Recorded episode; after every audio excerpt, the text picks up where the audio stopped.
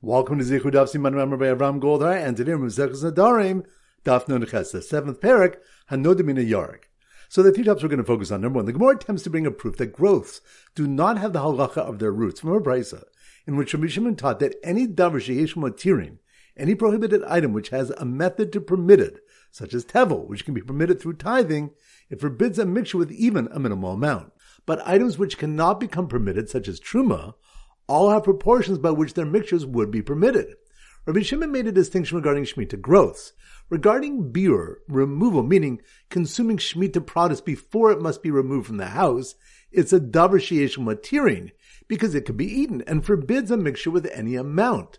But regarding eating what became mixed after the time of Biur, when it's forbidden to eat, then only enough Shemitah produce to give flavor in the mixture is forbidden.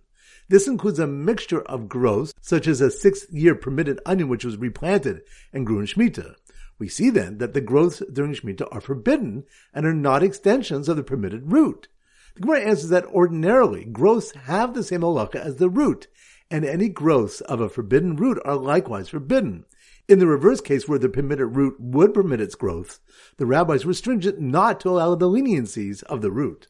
Point number two, the Gemara brings a proof from another brisa. Rabbi Shimon Elazar said about one pruning chasayos, a type of vegetable defined later as those whose roots do not decompose, such as garlic or onions, in Israel chashid al if he's pruning with a Jew who is suspected about Shemitah observance, and thus needs to consider the possibility that the chasayos are Shemitah produce replanted, but motzi shvis mutter, what he prunes in the year after Shemitah is permitted because the possibly forbidden root has been sufficiently exceeded by the eighth year growths. This demonstrates that permitted growths nullify their forbidden root and are not forbidden themselves. The Gemara asks.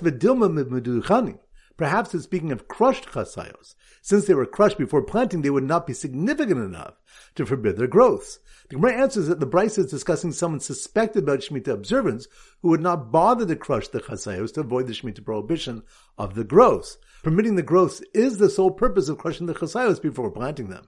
And point number three, having proven that Shemitah growths are permitted, the Gemara asks that this should refute the opinions of Rabbi Yochanan and Rabbi Yonasan, who said otherwise on the previous daf by Orla and Kalayim. The Gemara answers Shanya Shviz, Hilvi Isura Yidei Karka, Betelasa Nami Yidei Karka. Shemitah is different because since its prohibition is a result of the ground, which imparts Shemitah status, its nullification happens through the ground by the growth of the non-Shemitah year. Orla, on the other hand, is forbidden because of the tree's insufficient age, and Kalayim is forbidden because of the forbidden mixture. The Gemara says that by Meiser, whose tevel prohibition is a result of its growing in the ground, we find that tevel produce, which is replanted in Shemitah, whose grows are hefker and exempt from tithing, does not lose its tevel status. The Gemara explains that the Meiser obligation actually does not stem from its growing in the ground, but from its completion by digun, becoming finished grain through piling. So once again, the three points are number one, the Gemara attempts to bring a proof that growths do not have the halacha of their roots from a brisa in which Rabbi Shimon taught that any davar sheyeshu matirin a prohibited item which has a method to permit it, such as tevel, which can be permitted through tithing, forbids a mixture with even a minimal amount. But items which cannot become permitted, such as truma, all have proportions by which their mixtures would be permitted. Rabbi Shimon made a distinction regarding Shemitah growths. Regarding Biur, removal, meaning consuming Shemitah produce before it must be removed from the house, it's a davar sheyesh matirin, because it can be eaten and forbids a mixture with any amount. But regarding eating what became mixed after the time of Biur, when it's forbidden to eat, then only enough Shemitah produce to give flavor in the mixture is forbidden. This includes a mixture of growths, such as a sixth year permitted onion which was replanted and grew in Shemitah. We see then that the growths during Shemitah are forbidden and are not extensions of the permitted root. The Gemara answers that ordinarily growths have the same halacha as the root, and any growths of a forbidden root are likewise forbidden. In the reverse case where the permitted root would permit its growth, the rabbis were stringent not to allow the leniencies of the root. Point number two, the Gemara brings a proof from another brisa. Rabbi Shimon Elazar said about one pruning chasayos, a type of vegetable defined later as those whose roots do not decompose, such as garlic or onions, in if he's pruning with a Jew who is suspected about Shemitah observance, and thus needs to consider the possibility that the chasayos are Shemitah produce replanted, but motzi shvis mutter, what he prunes in the year after Shemitah is permitted because the possibly forbidden root has been sufficiently exceeded by the eighth year growths. This demonstrates that permitted growths nullify their forbidden root and are not forbidden themselves. The Gemara asks, "V'dilma Perhaps it's speaking of crushed chasayos. Since they were crushed before planting, they would not be significant enough to forbid their growths. The Gemara answers that the Braisa is discussing someone suspected about Shemitah observance who would not bother to crush the chasayos to avoid the Shemitah prohibition of the growths. Permitting the growths is the sole purpose of crushing the chasayos before planting them. And point number three, having proven that Shemitah growths are permitted, the Gemara asks that this should refute the opinions of Rabbi Yochanan and Rabbi Yonasan, who said otherwise on the previous daf by Orla and Kalayim. The Gemara answers Shanya Shviz, Karka, Karka. Shemitah is different because since its prohibition is a result of the ground, which imparts Shemitah status, its nullification happens through the ground by the growth of the non-Shemitah year. Orla, on the other hand, is forbidden because of the tree's insufficient age, and Kalayim is forbidden because of the forbidden mixture. The Gemara says that by Meiser, whose tevel prohibition is a result of its growing in the ground, we find that tevel produce, which is replanted in Shemitah, whose grows are hefker and exempt from tithing, does not lose its tevel status. The Gemara explains that the Meiser obligation actually does not stem from its growing in the ground, but from its completion by digun, becoming finished grain through piling. All right, so now we go to our Simon Daf Nun Ches, and our standard Simon is Noach Goldberg, the zookeeper, not to be confused with Noach, the biblical figure. It's Noach Goldberg, the zookeeper. So here goes. Noach Goldberg, the zookeeper, who heard that the animals were not fed because someone dropped a tiny bit of tevel into their food, making it all usser, as a davar matirin, told his staff to feed them chasayos, which were grown in the eighth year by the gardener, suspected of violating Shemitah observance, and explained that because Shemitah's prohibition is a result of the ground, so too is its nullification. Once again in slow motion. No, Goldberg the zookeeper. No, Goldberg the zookeeper. That must be learned Daf Nun Ches, Noach. No, Goldberg the zookeeper who heard that the animals were not fed because someone dropped a tiny bit of tevel into their food, making it all usser as a davar matirin, which reminds us, the Gemara attempts to bring a proof that growths have the halacha of their roots from a brisa in which Rabbi Shimon taught that any davar matirin, any prohibited item, which has a method to permit it, such as tevel, which can be permitted through tithing, forbids a mixture with even a minimal amount. But items which cannot become permitted, such as truma, all the proportions by which their mixtures would be permitted. So, no Goldberg the zookeeper who heard that the animals were not fed because someone dropped a tiny bit of tevel into their food, making it all usser, as a davar matirin told his staff to feed them chasayos, which were grown the eighth year by the gardener suspected of violating Shemitah observance, which reminds us, Rabbi Shimon Elazar said about one pruning chasayos, a type of vegetable defined later, as those whose roots do not decompose, such as garlic or onions, in Yisrael chashadal shviz, if he's pruning with a Jew, who is suspected about Shemitah observance, and thus needs to consider the possibility that the chasayos are Shemitah produce replanted, what he prunes in the year after Shemitah is permitted because the possibly forbidden root has been sufficiently exceeded by the eighth year growths. So Noach Goldberg the zookeeper who heard that the animals were not fed because someone dropped a tiny bit of tevel into their food, making all usser as a davar matirin, told his staff to feed them chasayos, which were grown in the eighth year by the gardener suspected of violating Shemitah observance, and explained that because Shemitah's prohibition is a result of the ground, so too is its nullification, which reminds us, having proven that Shemitah growths are permitted, the Gemara asks that this should refute the opinions of Rabbi Yochanan and Yonasan, who said otherwise on the previous daf by Orla and Kalayim. The Gemara answers, Shanya Shviz, Hoyova Yisura al Yidei Karka, B'teilas and Nami al Yidei Karka. Shemitah is different because since its prohibition is a result of the ground, which imparts Shemitah status, its nullification happens through the ground by the growths of the non-Shemitah year. Orla, on the other hand, is forbidden because of the tree's insufficient age, and Kalayim is forbidden because of the forbidden mixture. So once again, no Goldberg the zookeeper who heard that the animals were not fed because someone dropped a tiny bit of tevel into their food, making it all usser as a davar she'eshul matirin, told his staff to feed them chasayos, which were grown in the eighth year by the gardener suspected of violating Shemitah observance, and explained that because Shemitah's prohibition is a result of the ground, so too is its nullification. Alright, so now it's time for four Bach Chazara. Dafnun Dalad. So the Simmer Dafnun Dalad is noodles, and we often use a pasta chef. So here goes. The noodle chef's agent noodle chef. That must be more in Dalad. The noodle chef's agent who asked the chef if he meant he should buy gourds when he couldn't find any greens, which reminds us, the seventh parak begins, Hanodamina York Mutibadlun Kiva Oser. One who vows from greens, which are vegetables where the leaves are eaten, is permitted in gourds, which are considered fruit of the ground, since the fruit is eaten and not its leaves. But Rabbi Akiva forbids it. The Gemara explains that their machlokes revolves around the issue of an item that a shliach would typically consult with the sender about if it's included or not in the original term.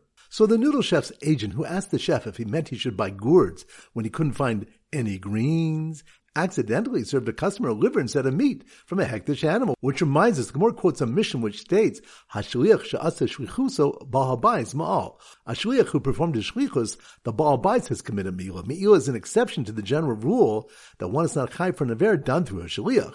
Well, if he did not perform his assignment, the shliach has committed me'il because he has acted on his own. The Mishnah illustrates this principle with a case where the Baal Bais instructed his shliach to give his guests meat, which he didn't realize was hekdesh meat, and instead the shliach gave them liver, which was hekdesh, or the reverse. Then the agent is chayiv for me'ila because he didn't carry out his instructions. So the noodle chef's agent who asked the chef if he meant he should buy gourds when he couldn't find any greens, accidentally served a customer liver instead of meat from a hekdesh animal. So to make amends, he prepared a bowl of noodles with well-boiled fowl for the chef who had just returned from a bloodletting procedure, which reminds us, the Gemara quotes a Braisa in which the Tanna Kamma said that one who vows from meat is forbidden in fowl, but permitted in fish. Abaye explained that this is a case where he let blood before vowing, because he wouldn't eat fish anyway in such a condition since it's harmful, so he didn't intend to prohibit it by a neder.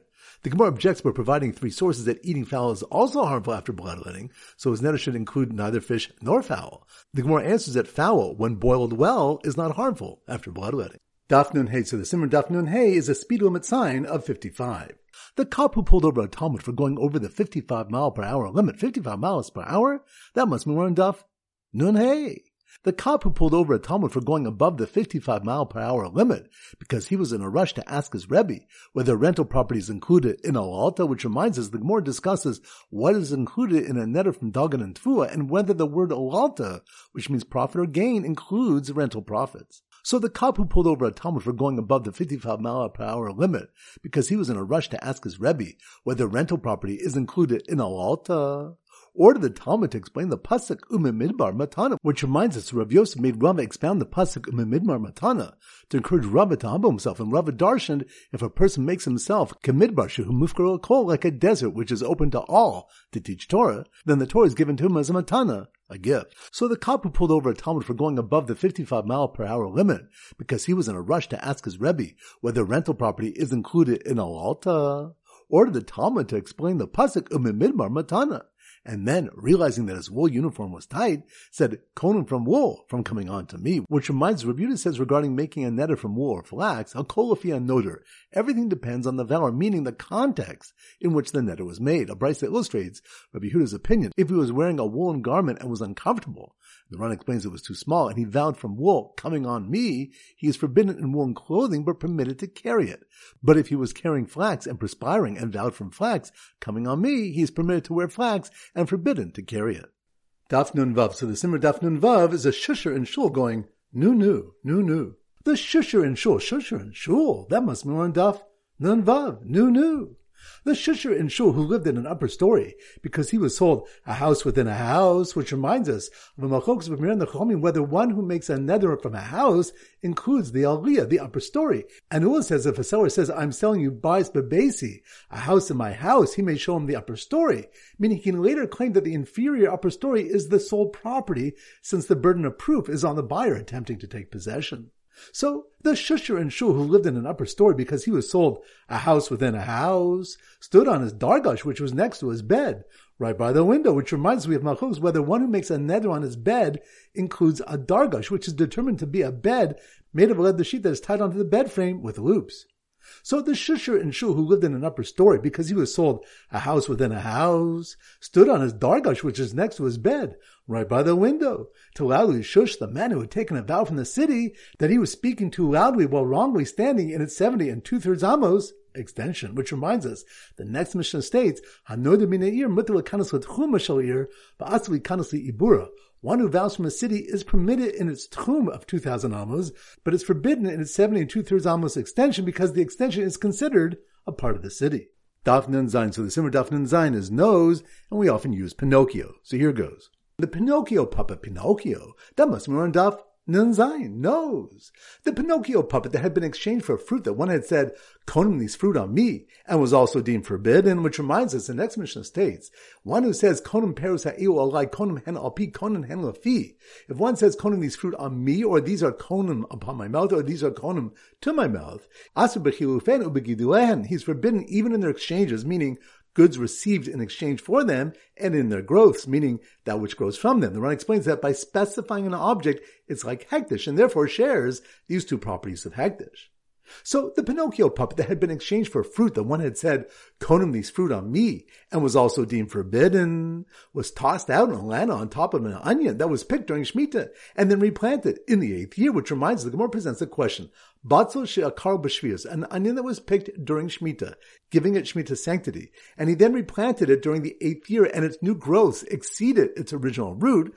What is the halacha? Do we say, since the growths exceeded the root, osum gedue heter maliness iser olo, those permitted growths nullify the forbidden root, and the entire plant is permitted, or not? Rather, the growths are themselves forbidden as an extension of their forbidden root. So the Pinocchio puppet that had been exchanged for fruit, that one had said, Konim these fruit on me, and was also deemed forbidden, was tossed out and landed on top of an onion that was picked during Shemitah and then replanted in the eighth year, right under an old tree which had a young tree with fruit that was orla grafted onto it, which reminds us, two Amoraim held that new growth does not nullify the old root, Rather, the growth itself is forbidden as an extension. Rabbi Yochanan said that a young tree with fruit, which was forbidden as orla, which was grafted onto an old permitted tree, even if the fruit grew 200 fold, which is the requisite amount for orla nullification, they remain forbidden, despite the fact that the young tree is considered part of the old tree, and its new growths would be permitted if not that they grew from forbidden fruit.